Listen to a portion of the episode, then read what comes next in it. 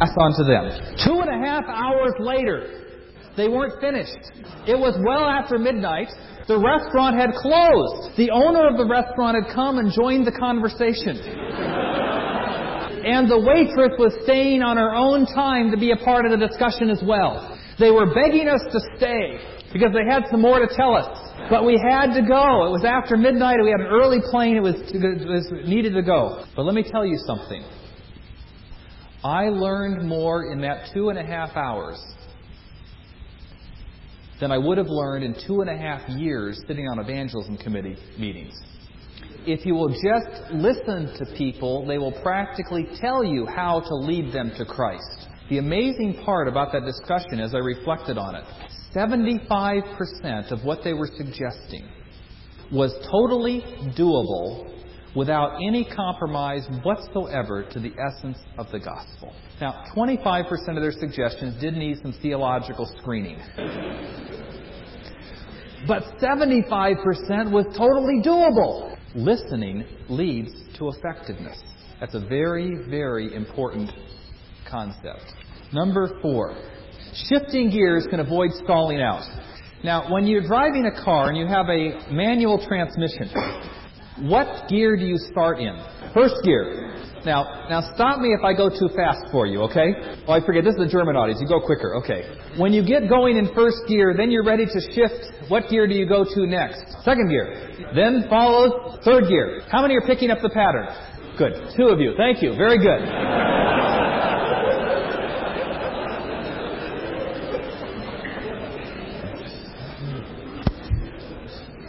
Excuse me for having a little fun with you. You know, Americans have to have fun, otherwise, you know, they don't learn. Now, what this says is you have to shift leadership styles as the church grows. When you start out, you need to start in first gear. And in church planting, that means that you're doing.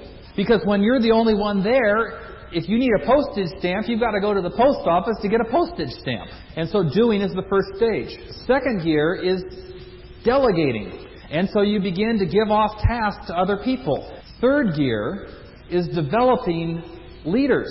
Now, here's the interesting thing that happens to you. One time I was very, very discouraged, and I didn't know what to do. And uh, so I began to pray, and I uh, began to ask God for help. And have you ever had one of those days when it, it doesn't seem like God's listening?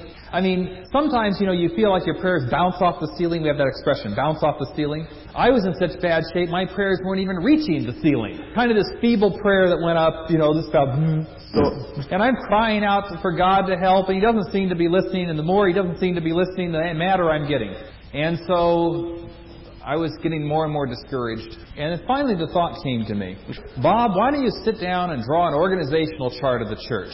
Totally strange thought to get in the midst of prayer, in the midst of reading the Psalms, the life or tough Psalms, of course. And my first thought was really this that sounds intriguing. Besides, God isn't answering my prayers, so I might as well do that. So I drew the chart. Bob,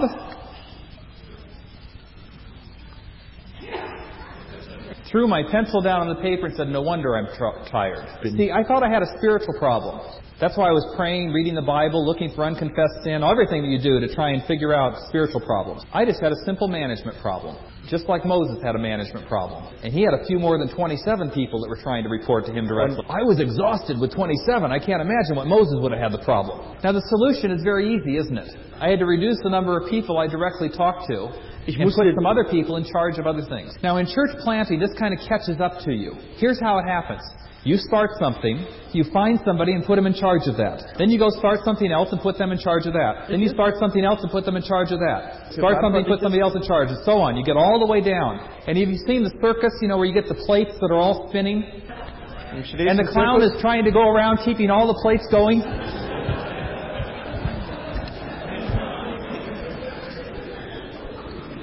They caught on. Yeah, they got it. That's what happens to you in church planting unless you begin to develop other people. And so those are important to shift the gears as you grow. In fact, I can tell you this that your leadership style that makes you successful during one phase of your church's development is precisely not the leadership style that will make you successful in the next phase of your development. The fifth thing, systems help ordinary people to do extraordinary things. And I'm not going to elaborate this point because much of what I'm going to be talking about the next several days are going to be examples of systems. All of this to say that if you only, uh, if you don't have systems, then only the people that are the superstars can function well. But if you have a system, regular people can be involved and, and see it, phenomenal things begin to happen. Sorry. And I will not uh, go much beyond that because there's many systems we're going to be talking about. Number six is anticipate a leadership challenge. In other words, just because you start a new church and everybody agrees at the beginning does not mean that at some point you're going to have a test of that vision. It is more likely to have this challenge happen if you build off of a group of Christians because of the differing values. But even when you build off of non Christians, you will face a leadership challenge. I have not come across a church planting situation where there was not a challenge to the leadership in the first uh, five years. The interesting thing I have observed is the, the more successful the church plant is, the longer it takes before the leadership challenge comes. The slower the process of the church plant, the quicker the leadership challenge will come. I had a couple of significant leadership challenges. One came about two years into the church planting project. We were growing quite well. We were reaching unchurched people. Uh, there was a good uh, momentum and a good feeling. We had someone become a part of our church that was trying to get another church started in our area. And for many years, he tried to get this church started, but it never grew out of a Bible study phase, and after several years of trying, finally gave up. He came from a background that would be very, very similar to yours. In fact, you might even say he was a close relative. Good guy. He became an elder in our church because he had good character, and uh, he was a, a leader type. He had a different philosophy. We spent the next two years in our board meetings making lots of discussions about whether the church should be a lay led church or a pastor led church. He had some significant questions as to whether the pastor should be the shepherd or the leader. And you understand there's a big difference between those two roles. And so there were many, many discussions. And it was a very challenging time because that was right at the time we were making a transition toward being more pastor and staff led than being lay led. And I had uh, often would have a meeting before the meeting with him, a couple out couple days before, take him out for breakfast or for lunch and talk about what we're going to talk about at the meeting. Then we would have the meeting. Then I'd have the meeting with him in the parking lot after the meeting, and then a follow up meeting, a breakfast or lunch several days later to talk about what happened at the last meeting. Wow. And I did this for two years. Und das habe ich. He was a pain. And I learned a lot from that brother. And I thank God for him. Because he helped me to understand more of the heart of a pastor. We had some disagreements on whether we should be all that committed to church growth or not. And we had disagreements on the role of the pastor. But that dear brother helped, helped me. And God used him to develop much character in my life. And used him to sharpen my thinking. It was interesting that a couple of years later, uh, he finally came to me and says, You know, Bob, I really believe that all this talk about church growth and leadership is, is good. And I believe that, that God wants the church to grow. The very next week, he got a letter from another church and now has a very effective ministry as an associate pastor in an evangelical free church somewhere in Northern California. We can learn a lot from our critics. And that's a, that was one of the leadership challenges. It was not the most significant challenge. There was a more significant challenge four years into the church plant. Every year, as I would pray and think about the upcoming year, I would get a sense from the Lord as to what the theme was going to be of that next year. And in prayer, the Lord would impress upon me a, a key thought or a key idea that would help to, to organize my priorities and where we should be going. I remember it very vividly what the theme was for the next year that the Lord seemed to give me in prayer. The reason I remember it, it was so strange the, the sense I had was that the Lord said, Bob, this is going to be the year that determines whether this church will remain a progressive church or will become a traditional church.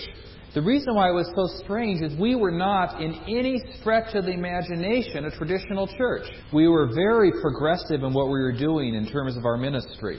And, and so much so that even those that came from my own denomination, the Conservative Baptists, those people very likely would not stay in our church because it was not at all like what they were used to. So after receiving that in prayer, I, I, I sensed that it was really God, but it didn't make any sense whatsoever. In January, there was about five families that came from another church. And they came in a group, went through our membership class, and became members of our church. Within two months, they were having meetings, prayer meetings. What they were really doing is plotting the takeover of our church. And they wanted to make our church a traditional church.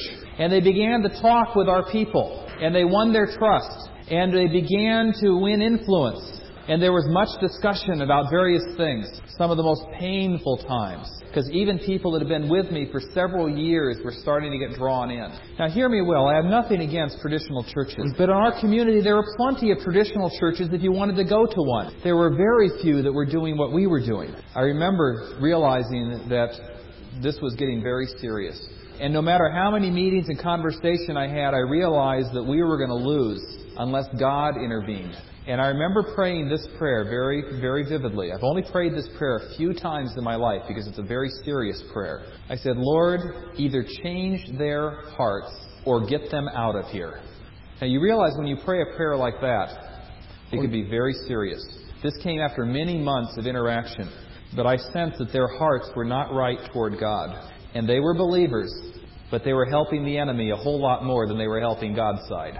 It was a few weeks after beginning to pray that prayer in earnest that those five or six families, one Sunday, all decided to leave. And all I had done during that time was simply pray, Lord, change their hearts or get them out of here. The very week that they left, the church attendance went up by 10%, and the offerings went up by 10%. It was very much like the sin of the camp went away. And I realized that that is it's Jesus' church. And Jesus said, I will build my church. And sometimes we have to pray the hard thing so that the work of Jesus can go forward. I said I've only prayed this a few times because the type of prayer you pray, you see people go to go to be with the Lord.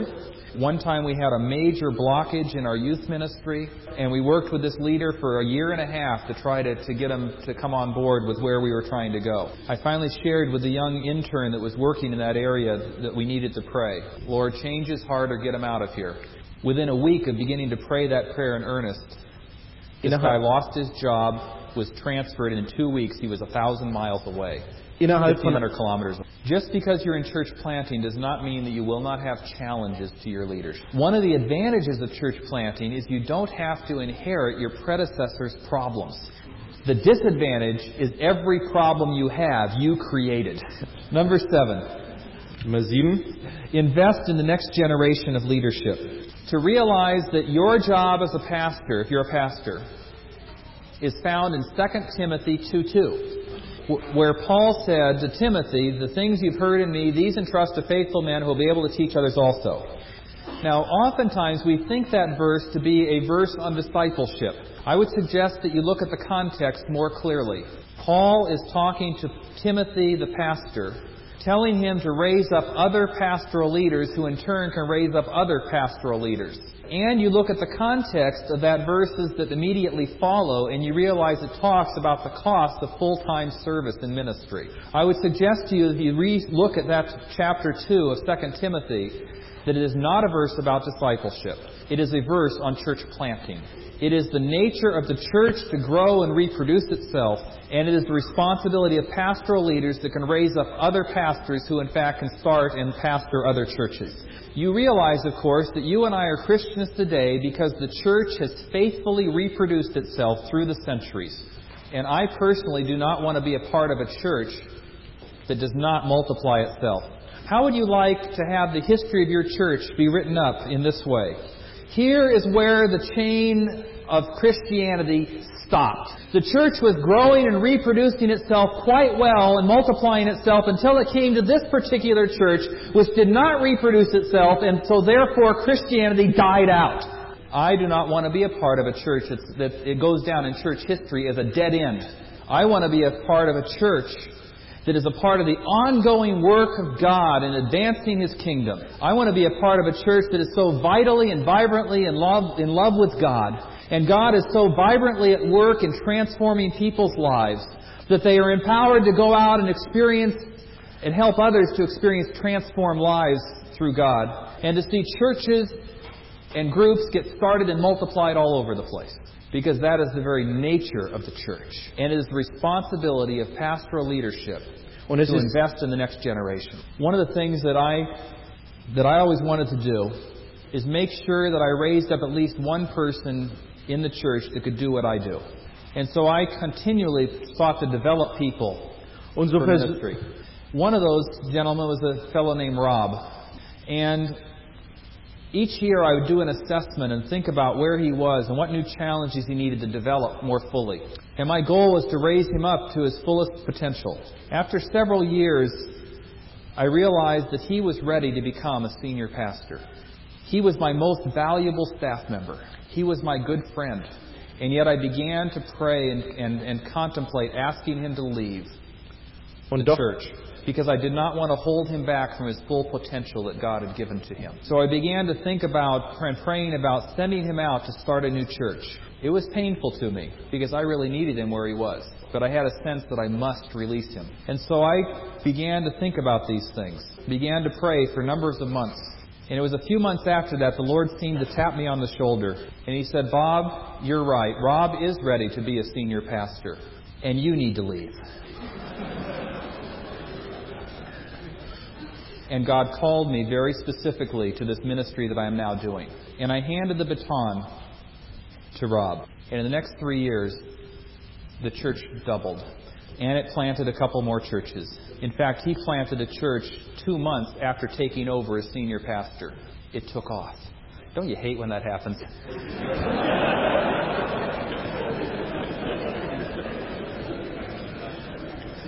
I was holding it back because I was starting to get more and more involved in a broader ministry outside of the scope of my church. It is a responsibility that we have to raise up others that will go beyond. There's a church in New York. It was a Spanish speaking church. And it was pastored by one guy, and this church never got large. But over the years, this church planted 27 other churches.